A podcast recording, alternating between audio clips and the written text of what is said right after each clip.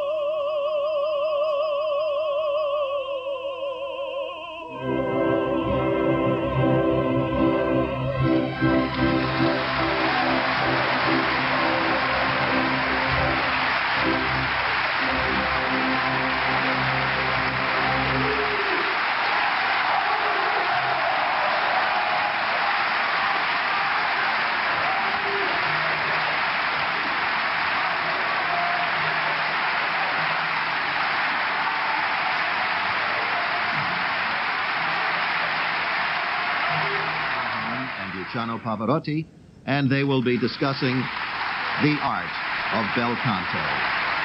And now, the four of them returning to the front of the stage here at Avery Fisher Hall for the finale of Act One, the trio from Bellini's opera Norma.